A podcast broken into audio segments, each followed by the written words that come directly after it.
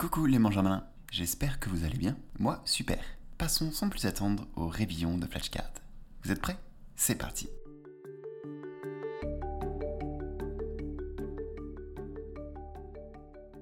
C'est quoi l'ocytocine? Alors, euh, l'ocytocine, c'est une hormone, je crois, que je dis pas de bêtises, je crois que c'est une hormone euh, qui du coup est présente majoritairement chez la femme, euh, surtout lors de l'accouchement, ce qui l'aide à contracter les muscles et à atténuer les douleurs. On, la retrouve aussi dans d'autres cas, comme par exemple euh, lorsqu'une personne protège sa tribu, son village ou sa patrie, euh, à des taux d'ocytocine plus élevés au moment présent.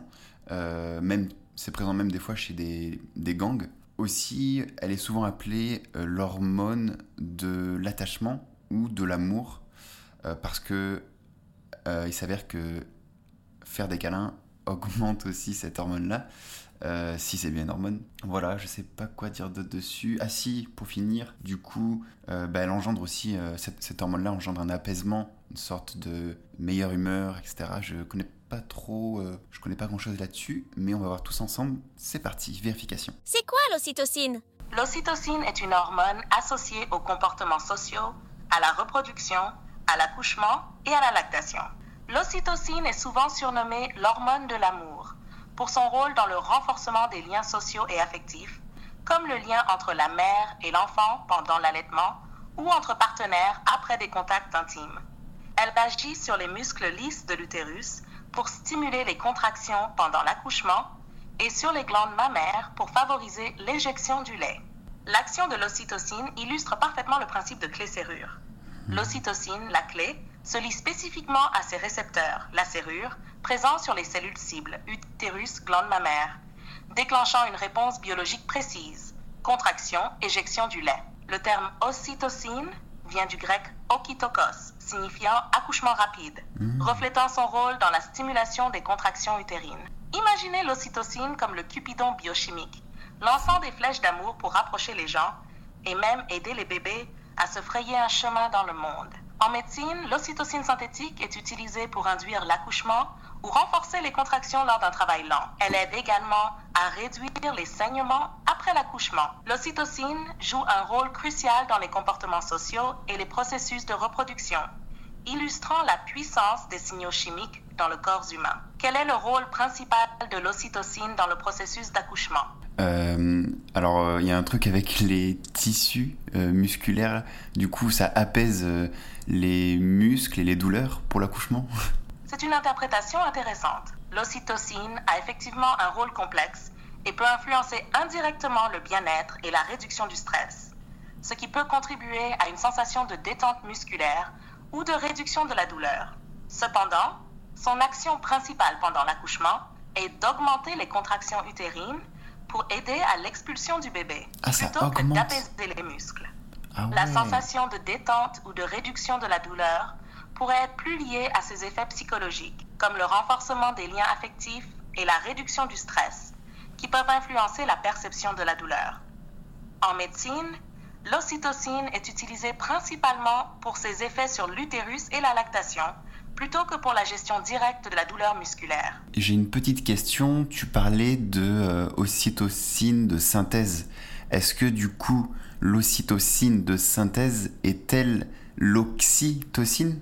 L'ocytocine de synthèse est effectivement l'oxytocine juste fabriquée en laboratoire plutôt que produite naturellement par le corps. Cette version synthétique imite l'hormone naturelle en structure et en fonction, permettant ainsi de l'utiliser dans des situations médicales spécifiques, comme induire ou accélérer le travail lors d'un accouchement, aider à l'éjection du lait maternel et réduire le risque d'hémorragie après l'accouchement. Le but est de reproduire les effets bénéfiques de l'ocytocine naturelle là où le corps n'en produit pas suffisamment ou lorsque l'on souhaite renforcer ses actions pour des raisons médicales. Ouais, c'est vrai que j'avais oublié de parler euh, des bienfaits de l'ocytocine pour le lait maternel. Par contre, euh, je suis choqué euh, d'apprendre que euh, ça augmente les fréquences de contraction. Euh, J'aurais jamais cru. Bref, flashcard suivante. C'est quoi la charge glycémique? Et comment on la calcule? Alors, la charge glycémique, en fait, c'est un indice de mesure.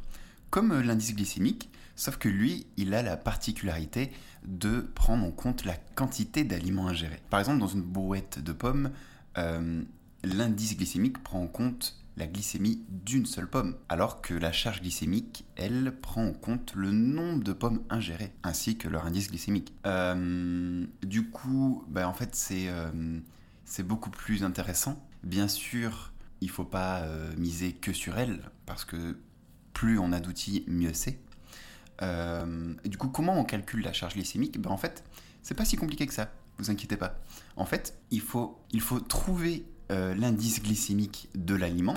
Ensuite, une fois qu'on l'a trouvé, on le multiplie par la quantité de glucides de l'aliment ou d'une portion. Et ensuite, on divise le tout par 100. Voilà, voilà.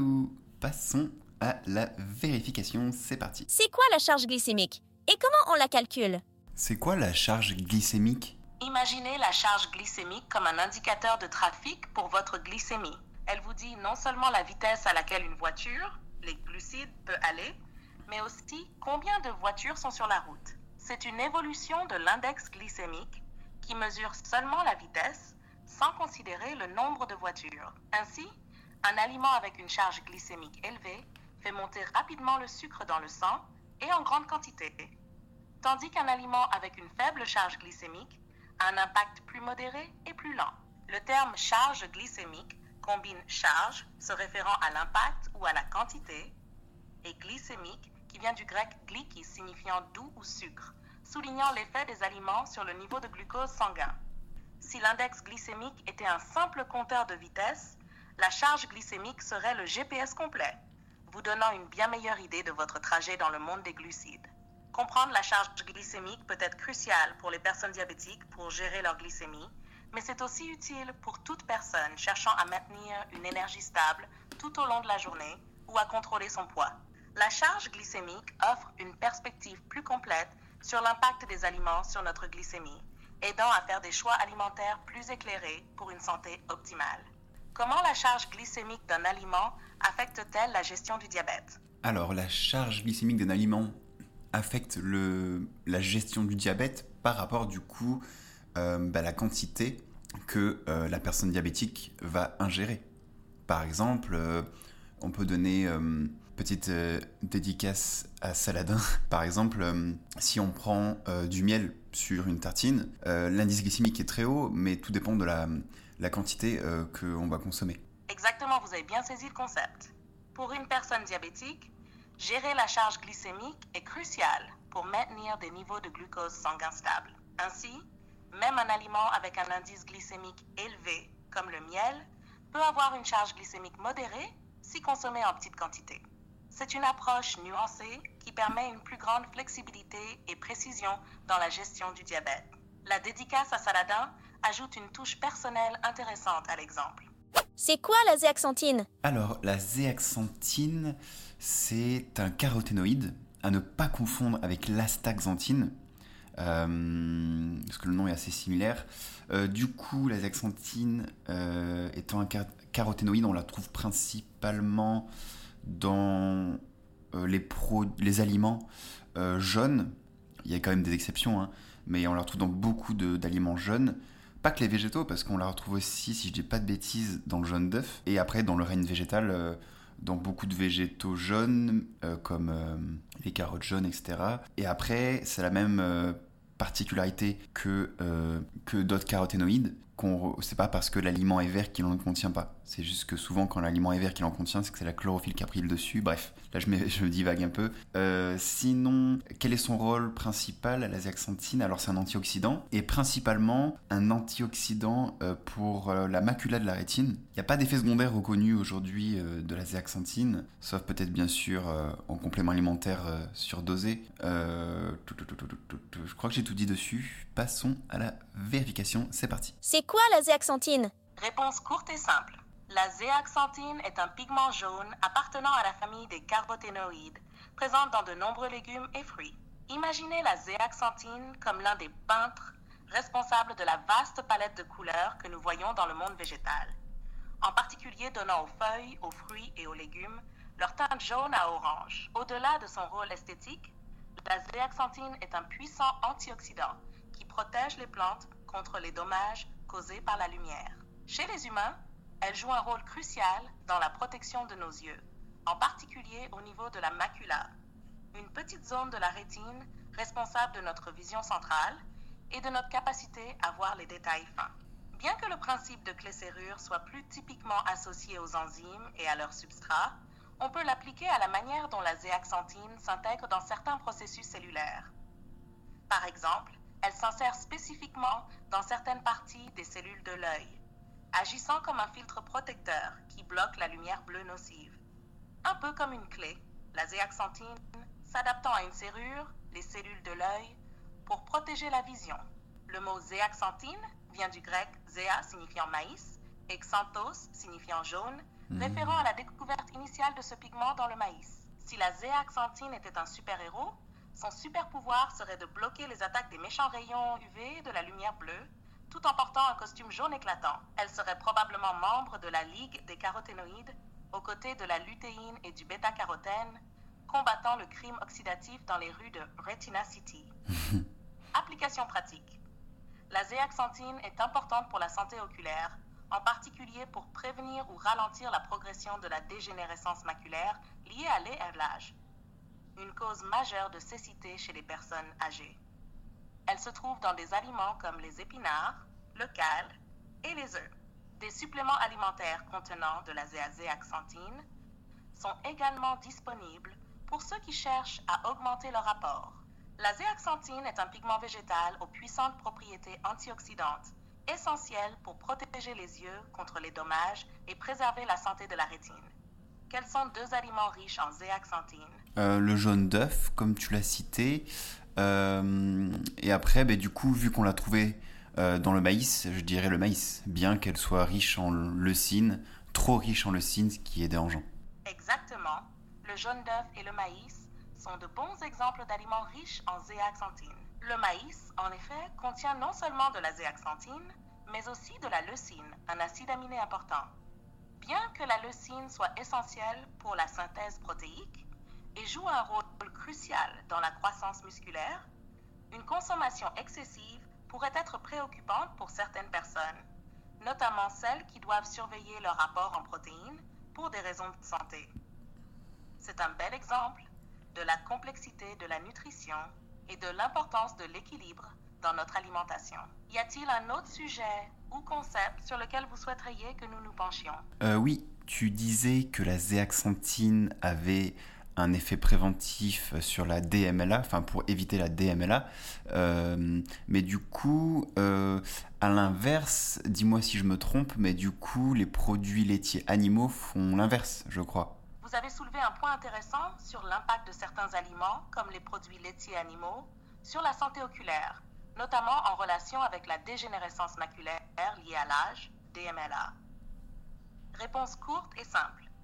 Il existe des études suggérant que la consommation élevée de certains produits laitiers, en particulier ceux riches en matières grasses, pourrait être associée à un risque accru de développer la DMLA. La relation entre les produits laitiers et la DMLA est complexe et semble dépendre de plusieurs facteurs, dont le type de produit laitier consommé. Hmm. Les recherches indiquent que les produits laitiers riches en graisse, tels que le fromage et le beurre, pourraient augmenter le risque de DMLA en raison de leur impact sur le métabolisme des lipides et l'inflammation dans le corps.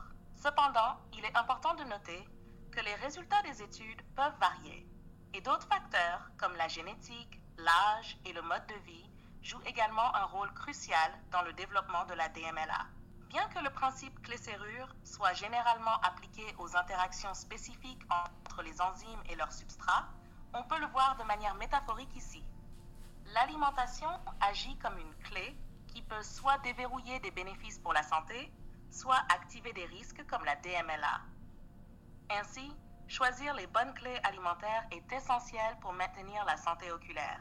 Si on devait faire une analogie, dire que les produits laitiers riches en graisse sont mauvais pour les yeux, c'est un peu comme inviter un personnage de jeu vidéo qui ne sait que lancer des sorts de feu dans une forêt sèche.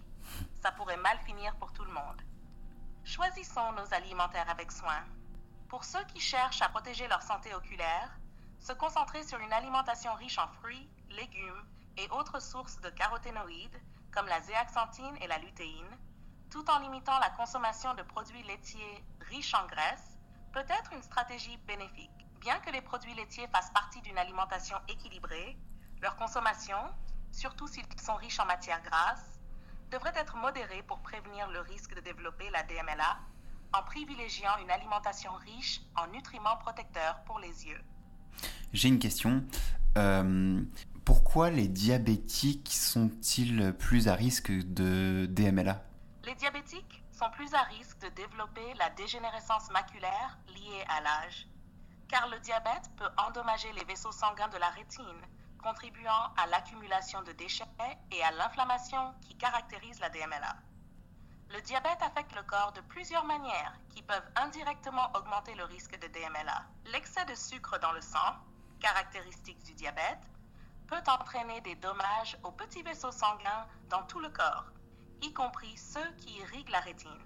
Cette détérioration vasculaire peut réduire l'apport en nutriments et en oxygène à la rétine, favorisant les conditions pour le développement de la DMLA. En reprenant l'analogie de la clé et de la serrure, on peut dire que le diabète ouvre la porte à divers problèmes de santé oculaire, y compris la DMLA, en modifiant l'équilibre normal des processus biochimiques et cellulaires dans l'œil.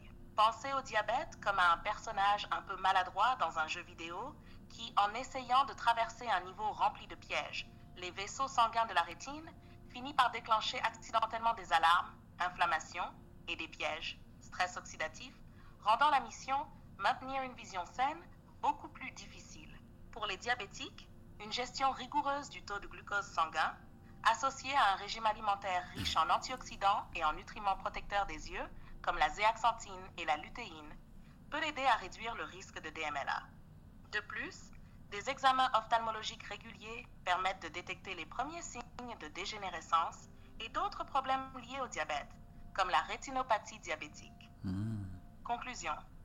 Le diabète augmente le risque de DMLA en causant des dommages aux vaisseaux sanguins de la rétine et en favorisant l'inflammation et le stress oxydatif. Une gestion efficace du diabète et une alimentation protectrice pour les yeux sont cruciales pour minimiser ce risque. Quelles mesures les diabétiques peuvent-ils prendre pour réduire leur risque de développer la DMLA Euh, bah, Du coup, une consommation euh, modérée en euh, glucides et une consommation plus élevée en antioxydants protecteurs de la rétine tels que, euh, j'allais dire la stagnantine, la zéaxanthine. Exactement. Vous avez tout à fait raison. Pour les diabétiques, réduire la consommation de glucides, en particulier ceux qui sont rapidement absorbés et provoquent des pics de glucose sanguin, et augmenter l'apport en antioxydants comme la zéaxanthine et non la stagantine, qui semble être une confusion, mais votre idée est juste, sont des stratégies efficaces pour minimiser le risque de DMLA. Ces antioxydants aident à protéger les yeux du stress oxydatif et de l'inflammation, deux facteurs clés dans le développement de la DMLA. En outre, maintenir un régime alimentaire riche en autres nutriments bénéfiques pour les yeux, tels que la lutéine, les oméga 3 et les vitamines C et E, est également recommandé pour soutenir la santé globale des yeux.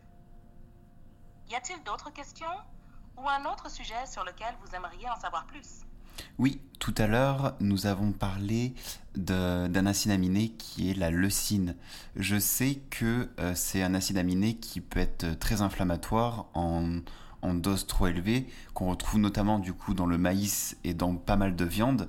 Et je voudrais que tu m'expliques pourquoi il peut être inflammatoire. Je crois qu'il y a quelque chose, un lien avec la voie mTOR. Dis-moi en plus. La leucine est un acide aminé essentiel qui joue un rôle clé dans la synthèse des protéines musculaires, mais à dose élevée, elle peut activer la voie mTOR, ce qui peut contribuer à des processus inflammatoires et à d'autres problèmes métaboliques. La voie mTOR, Mechanistic Target of Rapamycin, est une voie de signalisation cellulaire essentielle pour la régulation de la croissance et du métabolisme cellulaire. Lorsque la leucine est consommée en grande quantité, elle active fortement cette voie, favorisant la synthèse des protéines et la croissance musculaire. Cependant, une activation excessive de mTOR peut avoir des effets secondaires, notamment en augmentant les processus inflammatoires. Cela est dû au fait que mTOR régule non seulement la croissance cellulaire, mais aussi la production de certaines cytokines, des molécules impliquées dans l'inflammation. Une activation chronique de mTOR peut donc perturber l'équilibre métabolique et favoriser l'inflammation, contribuant à des problèmes de santé comme l'obésité, le diabète de type 2 et certaines formes de cancer. La leucine et mTOR interagissent selon un modèle clé-serrure, où la leucine, la clé, s'ajuste précisément dans mTOR, la serrure, pour activer la voie de signalisation. Cette interaction spécifique est cruciale pour le métabolisme cellulaire, mais comme pour toute serrure, si la clé est utilisée trop fréquemment ou de manière inappropriée, elle peut entraîner des conséquences indésirables. Imaginez la leucine comme un fan de musique trop enthousiaste qui monte le volume à fond, activant la chaîne stéréo mTOR. C'est génial pour la fête, croissance musculaire. Mais si la musique est toujours à fond, les voisins, le corps, vont commencer à se plaindre de nuisances, inflammation. Pour les personnes qui consomment des quantités élevées de leucine à travers leur alimentation, en particulier via des sources riches en protéines comme le maïs et certaines viandes, il est important d'équilibrer leur consommation avec d'autres aliments qui ne stimulent pas excessivement la voie mTOR et d'intégrer des aliments anti-inflammatoires dans leur régime. Bien que la leucine soit un acide aminé essentiel bénéfique pour la croissance musculaire, une consommation excessive peut activer de manière inappropriée la voie mTOR, conduisant à l'inflammation et à d'autres problèmes métaboliques. Une approche équilibrée et variée de l'alimentation est cruciale pour la santé globale. Si vous avez d'autres questions ou si vous souhaitez explorer d'autres sujets, n'hésitez pas à me le faire savoir. As-tu connaissance de certaines variétés de maïs qui pourraient justement avoir un taux de leucine plus faible? La composition nutritionnelle y compris le contenu en leucine, peut varier légèrement entre les différentes variétés de maïs. Mais ces différences sont généralement minimes et ne sont pas souvent le principal critère de distinction entre elles. La plupart des études et des informations disponibles sur le maïs se concentrent sur d'autres caractéristiques nutritionnelles, comme les niveaux de sucre, de fibres et de caroténoïdes, par exemple la lutéine et la zéaxanthine. Les variétés traditionnelles de maïs parfois appelés héritage ou autochtones, peuvent avoir des profils nutritionnels légèrement différents en raison de leurs adaptations à des environnements spécifiques et de leurs méthodes de culture traditionnelles. Mais il n'y a pas d'informations spécifiques indiquant que certaines de ces variétés auraient un taux de leucine significativement plus bas. Si vous cherchez à réduire votre apport en leucine pour des raisons de santé, il pourrait être plus efficace de se concentrer sur un régime alimentaire équilibré en contrôlant la consommation de tous les aliments riches en leucine, pas seulement le maïs, y compris certaines viandes, produits laitiers et d'autres sources de protéines à haute teneur en cet acide aminé. Ok, donc euh, on va stopper là pour les questions parce que comme vous pouvez l'entendre, ça fait un moment que je lui pose des questions et euh, du coup le podcast ou la vidéo euh, va durer trop longtemps. Mais comme elle l'a dit pour la leucine du maïs, c'est sûr que d'abord ne pas nuire, il vaut mieux éviter le maïs et certaines viandes riches en leucine avant de se concentrer sur quelle variété de, maïs est moins riche en leucine. Mais par contre, euh, si on doit choisir du maïs, il serait peut-être intéressant de changer de variété. parce que je sais qu'il existe des maïs, par exemple violets ou bleus, qui sont assez riches en antioxydants donc euh, après, il faudrait se renseigner sur euh, leur taux en leucine. Alors c'est vrai que si le taux de leucine d'un maïs, par exemple le maïs violet, est euh, à peine plus bas que le maïs normal, c'est vrai que ça vaut pas le coup. Autant changer complètement le végétal. Bref, terminé pour aujourd'hui. Si vous êtes resté jusqu'à la fin, félicitations. Restez motivés et je vous dis à demain pour une prochaine révision. Ciao ciao